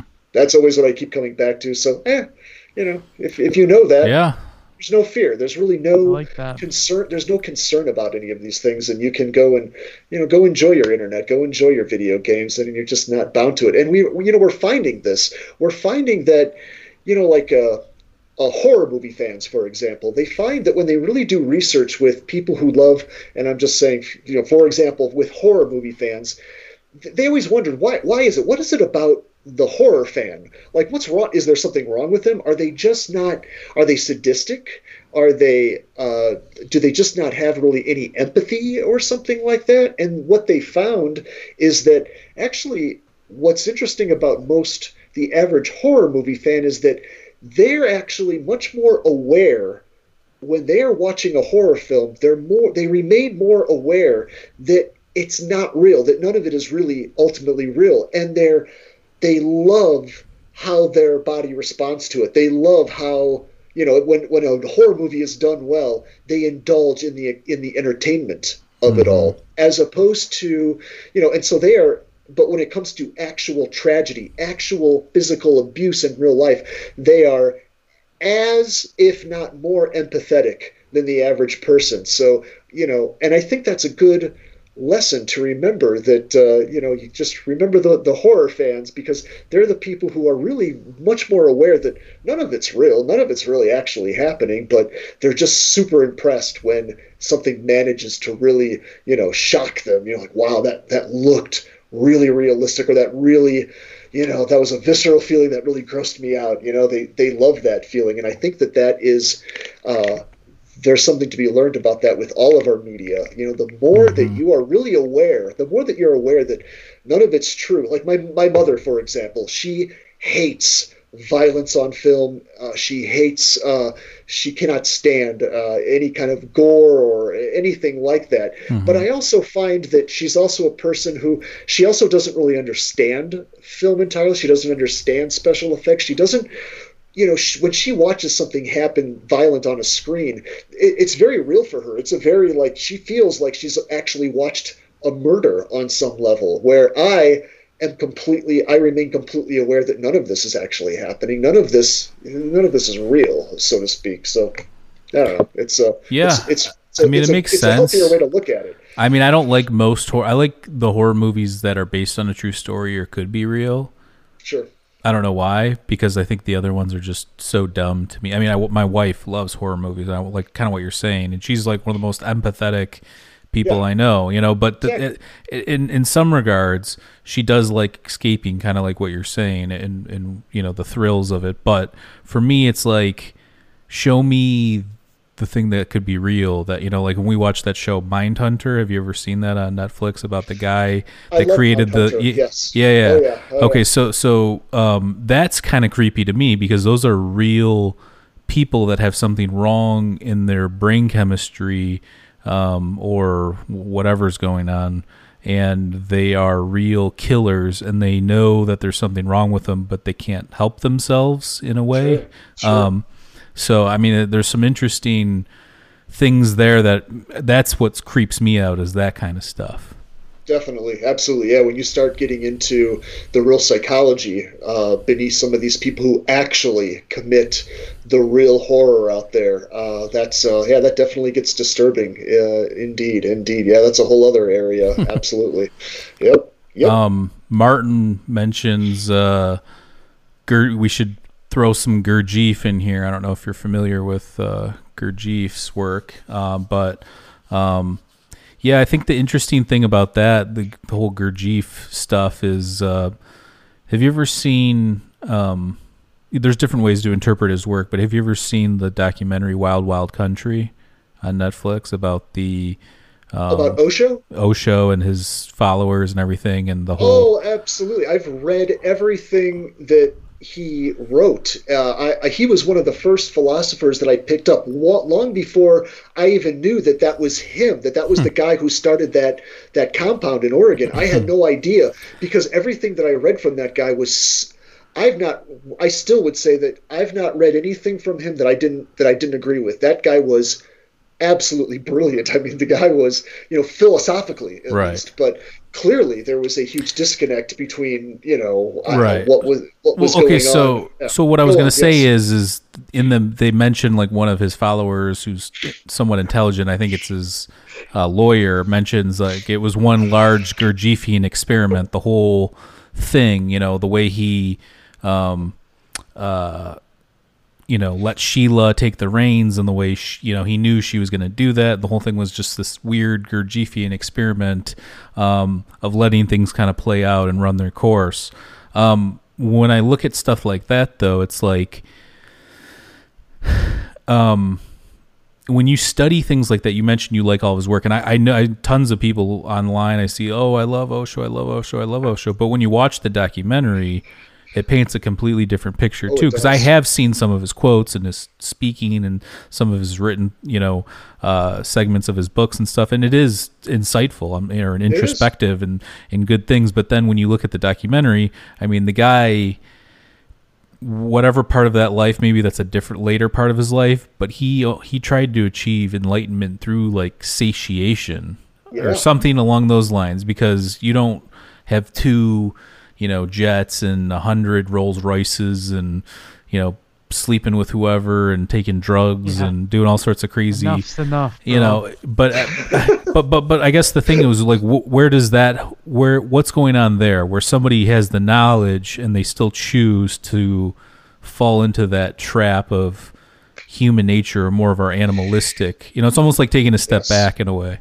So I, I and that that topic fascinates me because in fact the villain in my first book, Tripping the Field, that is what I tried to create. I tried to I, I tried to decide I tried to you know imagine what is the most dangerous person really, the most dangerous person that I could think of. And the villain that I created for Tripping the Field is a person who is basically who who is enlightened on on some level, who who understands all of these enlightening things that we've been talking about and all of the you know those cosmic truths right? But he's also has short he, he's kind of found a way to to uh, he's found a shortcut to get into that knowledge. He hasn't actually attained all of this knowledge all right for himself. He's found a a shortcut where he can tap into the end results of this knowledge. And uh, and I'm not going to go into the details of how he does it. He does it in a very strange way. But I would say that you're dealing with a very dangerous person, like, uh, and I think Charles Manson probably or was possibly very similar. Or uh, uh, uh who's the guy? Uh, Waco, Texas. Oh, uh, my understanding is Koresh. Koresh, David Koresh. My understanding is he was also extremely you know, a very in very insightful, uh, you know, fairly down to earth person. But when it came down to who they actually were, what they really wanted. They never really faced that. They somehow skipped over that part of what their what their true motivations were, what they really wanted. And if you can somehow if you were ever able to skip over, you know, the hard work, you know, that actually transformed you into that enlightened person and you just sort of took somehow grabbed the end results. You know, it's like someone who just gave you the answers to the test, right? But you never actually found out the answers for yourself, so to speak. I, I think that those are some of the most dangerous people because they have you know they sound like gurus they sound like uh, christ type of figures don't they mm-hmm. you know they they they would present themselves as saviors and they have a lot of genuine insightful uh, insightful information but then you know but then it's mixed with their their own biases. It's mixed with their fears, right? Mm-hmm. So in that that to me is got to be the most dangerous thing because it sounds like you're dealing with someone who really is tapped into the truth, you know. Uh, and you saw a little bit of that in Mindhunter. I mean, some of those some of those characters, you're like, and I forget who was the big the big tall guy, the, the famous killer. Oh, the, uh, was it almost Ed? Is it Ed's? Uh, Ed Ed yeah, uh, yeah. I'm drawing a blank. I know who you're talking about. Though. You know who I'm talking He's about. He's the big guy that like. Big guy, right? You know. But you know, if you almost kind of like him, you almost kind of like, you know, some of these characters. You're like, you're like, you know, you could sort of like identify with him a little bit. Like you kind of like the guy a little bit. Like he's not a complete monster, and that's uh, that's what I think is is perhaps the most frightening. Someone who is, you know, who is willing to carry out uh, abominable things because they think it's the right thing to do. And when you speak to them, it sounds like the truth. Those mm-hmm. people have the capacity to talk to talk people into doing terrible things. Mm-hmm. You know, mm-hmm. just terrible things. So well, that's that, what that's that scares me. Yeah. Another shout out to my wife. She put this other thing on about that NXIVM uh, cult or oh, whatever. Yeah, uh, a, the documentary on that too is coming out as I recall. It's on too, HBO right? or something. I don't know. Okay, yeah, but we were watching it. It's like a multi-part thing, and yeah, that guy. That guy had his own like science that he was claiming he had all these breakthroughs in like physics and all these crazy oh, things, and he was kind of cons- he considered himself a polymath and all these people followed him and thought he was so smart and then he ended up like banging all the chicks which is usually how it happens with these cults um, and like oh, branded oh, yeah. them and all sorts of crazy uh, things but um, I, think, I had somebody accuse me of that, you know. just I'm, of what? Of starting a cult? Of trying to start a cult with all of this. I, I, someone basically said that they think that this is that that's where I was coming from. That I was, tr- and they were uh, she was very upset with me. She claimed that my book drove her insane and that I was what? trying to brainwash her. that was good stuff. Good stuff. Yeah, I mean, it sounds yeah, like there's so I, something I, going on there beforehand, but uh, oh, sure, sure. But uh, so yeah, I, what lucid dreaming, you know, drives somebody crazy. I don't buy it. well, it was about the. It was in uh, tripping the field where she felt that I was uh, trying to literally you know, she heard the part where I was saying you have to drop all of your identity, to drop all of these narratives. You know, that philosophy we're talking about, you have to get below that. And she had this idea that I was saying, you know, just drop everything that you believe in and listen to what I'm telling you. Mm-hmm. I mean, that's the way she interpreted it, and that's I'm like, no, I'm not. That's not. That wasn't the point. You you missed the point. I was, you know, not trying to make you a look. Uh, you got to be careful. I mean, we we do this podcast. I think you we have a certain responsibility. You know, like.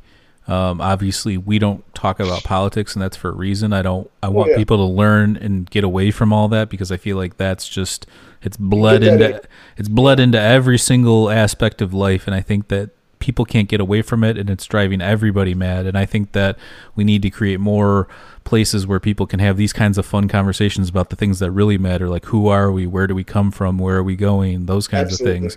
Um, so I think that. Um, we have a certain responsibility, whether you're a podcaster, an author, or whatever, um, to put some research into it, to put some passion, to put some effort into the way you look into things and how you present them. And, um, you know, even when we talk about psychedelics, we always say be careful. You know, if you have any Absolutely. sort of susceptibility to schizophrenia or you have it in your family or whatever the case may be, talk to a doctor, things like that, because uh, um, I'll never recommend that anybody, um, you know, do that kind of stuff without any sort of, you know, pre. Uh, pre scenario there. Um, They're but... so radical, and I say this, I say this all the time on just about every show that I can, or in my articles. I'm like, I always say that don't believe a word I'm telling you. I have no interest in followers. I have no interest in gaining, you know, people who blindly just believe me. I, have had a couple of people say, you know, I,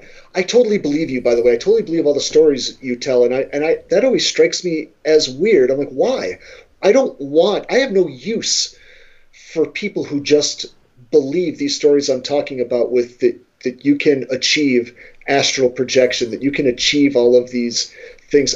What good is it if you just believe me? What I want, I want people to experience this for themselves. So that's always what I'm trying to go for. I'm always trying to get underneath the surface to the real core of what's really going on behind these the phenomena. I always try to get to that. You know, I'm like, hey, then then I throw it back into their lap and go, what what do you think is going on? You know, I want you to experience this and come back to me. Tell me what you experience. Don't don't ever believe us. Right. Know? Don't don't. Uh, yeah, it's definitely it's the best way to do it. Yeah, I mean, I don't.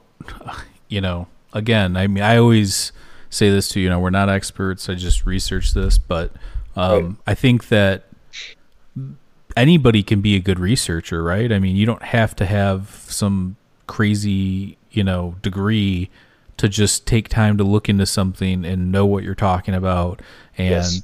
uh, especially things that interest you uh, or you're passionate about so i think that that's the first step too um, yes. and i want people people to listen to the show you know like um, don't just listen to what we're saying. Don't take what we're saying as fact. You know, yeah, you know, I again, I, I do research, so some of the, most of the things that we say there is some sort of basis there but take yeah. it and run with it do your own research you know like make more connections Absolutely. or whatever the case may be so um, but yeah that was just the whole point behind that um, but uh, yeah i just i don't know man. I think that we live in weird times and i think it's interesting uh, research that you know what you're doing and what a lot of these people are doing and i think that it needs to continue just to keep tabs on where we're at and where we're going and what the future might look like and how we can navigate through those weird times and waters so.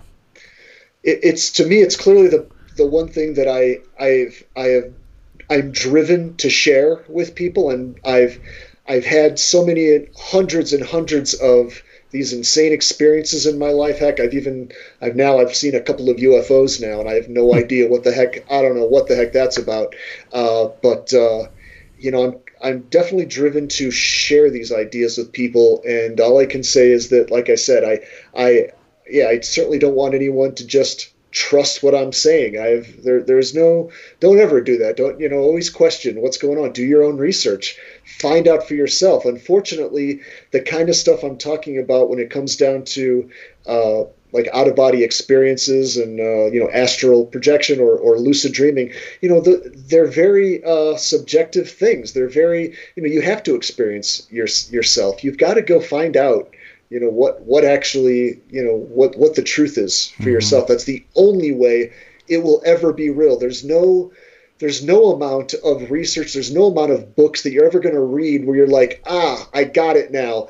I've got that, you know, nailed down. I totally understand what's going on with that, and I have a very concrete opinion on that on that area. We're talking about your consciousness. You cannot, you can't. There's there's no shortcut to understanding what you really are. Uh, mm. There's no shortcut to it. You're you're, you know, and my gosh, you you you got to have a fascination with you know what you are underneath the surface. I mean, I think that everybody does on some level. I would hope that that uh, that everyone has that curiosity of you know when we're the reason I like podcasts like yours is that you know it taps into everyone's curiosity for those things that we don't really understand those those dark areas that we don't quite have a grasp on you know the the paranormal the the things that we don't you know we don't have all the answers to. Mm-hmm. we we uh, we are drawn to that. We are always going to be naturally drawn to those things that we don't completely understand right? So but i always think that ultimately the ultimate question is who are we? I think that's always what all these questions come back to. Whether it's about ghosts or ufos or aliens or about you know alternative histories we're really always asking well what what am i really what what mm-hmm. are we what what really are we uh, below you know beneath the surface.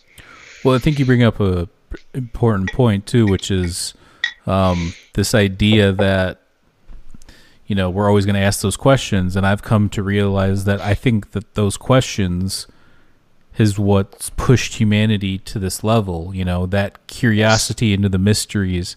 Um, you know whether it's the ancient mysteries or the mystery schools you know there's a lot of knowledge gained from that but then even modern day you know how does how can we get a rocket to here and then you figure out all sorts of other crazy stuff in the meantime so it's it's that how do we figure this out i want to know how this works those types of things that have pushed us and you could say that that might even be the driver for evolution is that constant looking for that next route to some other alternative you know uh, reality. So, um, but uh, and, and Maurice ducked out. I guess his internet cut out, but it's already like oh. one thirty there, so he's yeah, done for the night. I guess that's but, all right. That's um, okay. We should wrap it up pretty soon anyway. That's but yeah, right. and oh, uh, somebody mentioned the the killer from Mindhunter. They said Ed Gein. It wasn't Ed Gein. It was I think it was Ed Kemper or Ed Ed Kemper. Kemper. yeah, that's yeah, right. That's, that's, that, uh, that's, Kemper. And that actor, that actor, I'm not sure what that actor's name is, but he was he's fantastic. I really like that guy. He did a yeah. great job with Kemper. Uh, sure. Yeah, definitely. Yes. Um, but yeah, and we can have you back on too because I know you did bring up the UFO thing. Obviously, it's something we talk about on the show a decent amount and know a decent amount about. So yeah, we sure. have you back on and we'll just talk UFOs if you want to in the future. Sure. Sure. I don't have a whole lot to say about it, but uh, I've only had a few experiences. But I, uh, See, I, have never, I've never had. I mean, I, you know, I'm fascinated yeah. by the subject, and I, I personally think it's related to consciousness in some regard. Um, I don't know, right? How? It's got. it. I think too. I think that there is a connection there. I don't know. I don't really understand exactly what that connection is, but I feel the same way. There's some conscious connection. There's some reason that I've seen them a couple of times, and my father saw one about five six years ago as well. He mm. had an insane experience. Uh, there's some connection there. I don't know what that is. Uh, I'm not sure, but yeah, we can talk about that. Yeah, definitely talk about that another time. I think so, um, you should check this out. We did an episode. It's a, it's a pretty good book. It's called uh, "Identified Flying Objects" by Dr. Michael Masters. He's like a um, mm, yeah. I think he's a um, biologist or he's an anthropological biologist or something like that. I forget, but he's. I a, did start to watch that episode. He's I know a, what you're talking he's about. He's a professor. He, yeah, and yeah. He, he has. I mean, I, I, think we've all thought about this. The idea that the Greys could be us in the future through space travel and yes. loss of bone density and yes. stuff like that. So his idea was that the UFO is the the time travel machine and that the alien is, is us from the future or something along those lines. And if you think about it from like an archetypal standpoint, it kind of makes sense if you look at like Jung and what we know about uh, you know wormholes and physics and stuff like that. I, I guess it, it, you know sure. they say you can't go back in time; you can only go forward in time. So, I mean, based on what we know, but who knows? I think who that knows, right? new discoveries every day. But I think that it's a it's a fascinating idea for sure.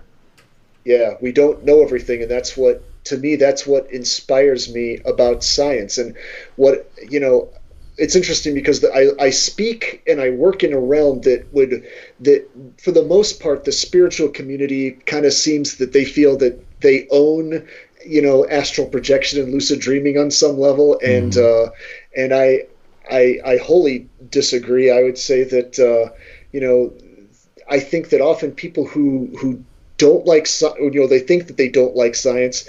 It's often people who don't really understand you know how much more there is to learn that we don't have all of the answers locked down. And that that's awesome. That's inspiring. That's exciting. You know it's it's uh, it's all about Wow. chasing chasing after you know those the, the you know those those gaps in knowledge. It's so that, that makes all of it worthwhile and uh Maurice and when- just and the- returned back from the future, folks. Oh, Hey. see, time travel is possible. Dude, there's More some crazy sh- proof sh- that- stuff that's going down in the future, man. Oh man, what happened? T- tell us, tell us what happened. Uh, Hmm. well, apparently internet doesn't exist there. Oh, it's all in your head. now, right? yeah, Yeah, I plugged in, baby. fantastic. Um, But uh, anyway, yeah, yeah, no, we were just talking about like UFOs and time travel and all that kind of good stuff. But Yeah, you I- know, stuff. I think um, the whole thing's weird, man. I, I I go back and forth on the whole UFO alien thing. I think the UFOs is one thing. I think when you start talking about people in the UFOs, it becomes another thing.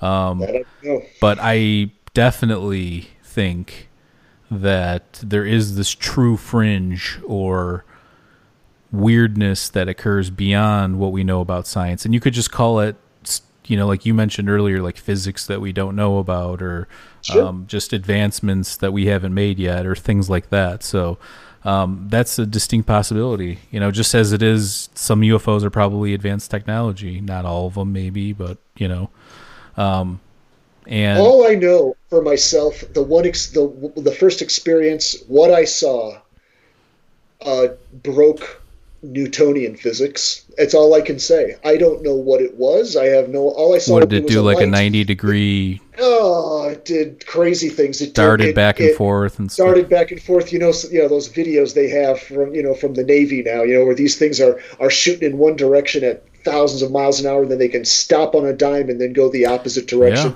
This thing could spin. It could like it, as if it was like as if it was on a string, and What someone was it? spinning it.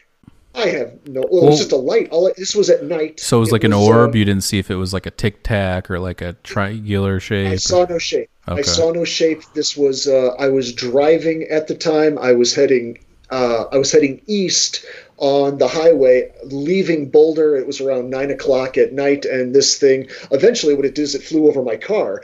And when I went, so I kind of was able to like look up, you know, through the through the windshield, go what what am I actually looking at? All I saw was three very uh, ordinary lights. They were plain lights. They were uh, they were rectangular. They were they were three like a, in a triangular shape, and they were each each one was uh, like a rectangle, like reddish bluish colors. The lights were nothing, you know, terribly strange, but the maneuvers and the speeds this this thing was able to jump from one side of the highway to the next, and it, it was able to just stop dead you know was able to stop dead and then turn and go the other direction. You know things you know as if momentum and mass meant nothing to this thing you know and uh, so all i can say is you know Crazy. when it comes down to newtonian physics you know force equals you know mass times acceleration it, it didn't care about any of those things. What does that mean though? Does that there was nothing you know uh, I didn't have any intuition in my head where I was going, oh, I think I just saw something from planet X. Right. You know, I have, I have, there. All I know is that like what I saw didn't didn't follow any of our laws of, of physics. That was Right. it. The the only other intuition I would say that I did have when I saw this thing was that it, it seemed like what it did was for me Hmm. and that's a weird thing to say i know it it seems like it's like it was doing this to show off for me personally i have no idea what that means beyond that but what's odd is that I've heard pilots say that, and then we've had yeah um, like it was for like they did it like it was a trick that it was Yeah. performing for me yeah. Yeah. and my dad said the same thing when my dad saw something you know he saw something entirely different a few years later he's he's like he was left with the exact same impression he goes whatever this was it's like it was doing this trick for my benefit for some reason Hmm. Couldn't yeah, tell you. I mean that's that's interesting. I you know I've never had one of those you know classical or classic uh, UFO experiences. I'm always down to have one. I've had weird uh, mind you know like meditation and psychedelic experiences with things like that or lucid dreaming and I've experienced things in those states but yeah I mean I'm I'm down if if the UFOs are listening I'm I'm down you know let's do this let's All right. boogie That might be um, the start. That might be the start. yeah Place to Put it start. Yeah. Um, but uh, yeah, man. Well, I think let's wrap it up here. Like I said, we'll Yeah, have you let's on. wrap it up. We can always talk about whatever you want in the future when next time you come back on. But um, everybody, check out Ian's book. The link is down below. It's called Migration. please. it should be available now. We're at. Uh, it's well, I guess. Yeah. I mean, Yeah, it's, depending on where you're at. Yeah, the uh, the Kindle, at least right now, the ebook that should be you should be able to grab that now. That's uh, that should be a been released. Some people already purchased it. It was going to be released today. The paperback, like I said, I've got to I got to figure out something uh, why it's giving me a hold up. But the paperback, it, it's there. I just have to release it. So uh, so anyone who wants an actual hard copy, uh, just be patient. It might take a day or two, but I will figure out what uh, what's going on. But Amazon wants something else from me. I don't. I don't know what else. We'll we'll figure it out. Uh, also, check out his website, ianjaydid.com. And uh, you can check out his first book as well, Tripping the Field, if you're into lucid dreaming and that kind of stuff. Um, and then head on over to our Patreon at patreon.com slash Mind Escape Podcast. For $2 a month, you will get exclusive content, episodes, and segments. And then we have some more tiers uh, beyond that if you want to check those out as well. Um, also, after you're done heading there, you can head on over to Indra's Web, which is the app that we created that is not live yet. But if you go there and sign up, you'll get an alert when it does go live. Uh, it's it's for open minds. So if you love ancient civilizations, psychedelics, UFOs, uh, paranormal stuff, and just anything All fringe, um, you know, head on over there and the, you know when it goes live, it'll be a nice platform to talk about all that stuff without any worries about you know who's you know going to poo-poo you or watching out or anything like that. We're not going to collect data or anything like that. So uh, head on over there and. Um, that's it. Thanks again for coming on, Ian. That was a fun conversation, and uh, Thanks, guys. Mike, Maurice, thank thank you both. That's uh, it's always you, a pleasure. sir. To, thank you. It's always a pleasure to talk to you guys. Thank you. all right, everybody, stay safe out there. We love you.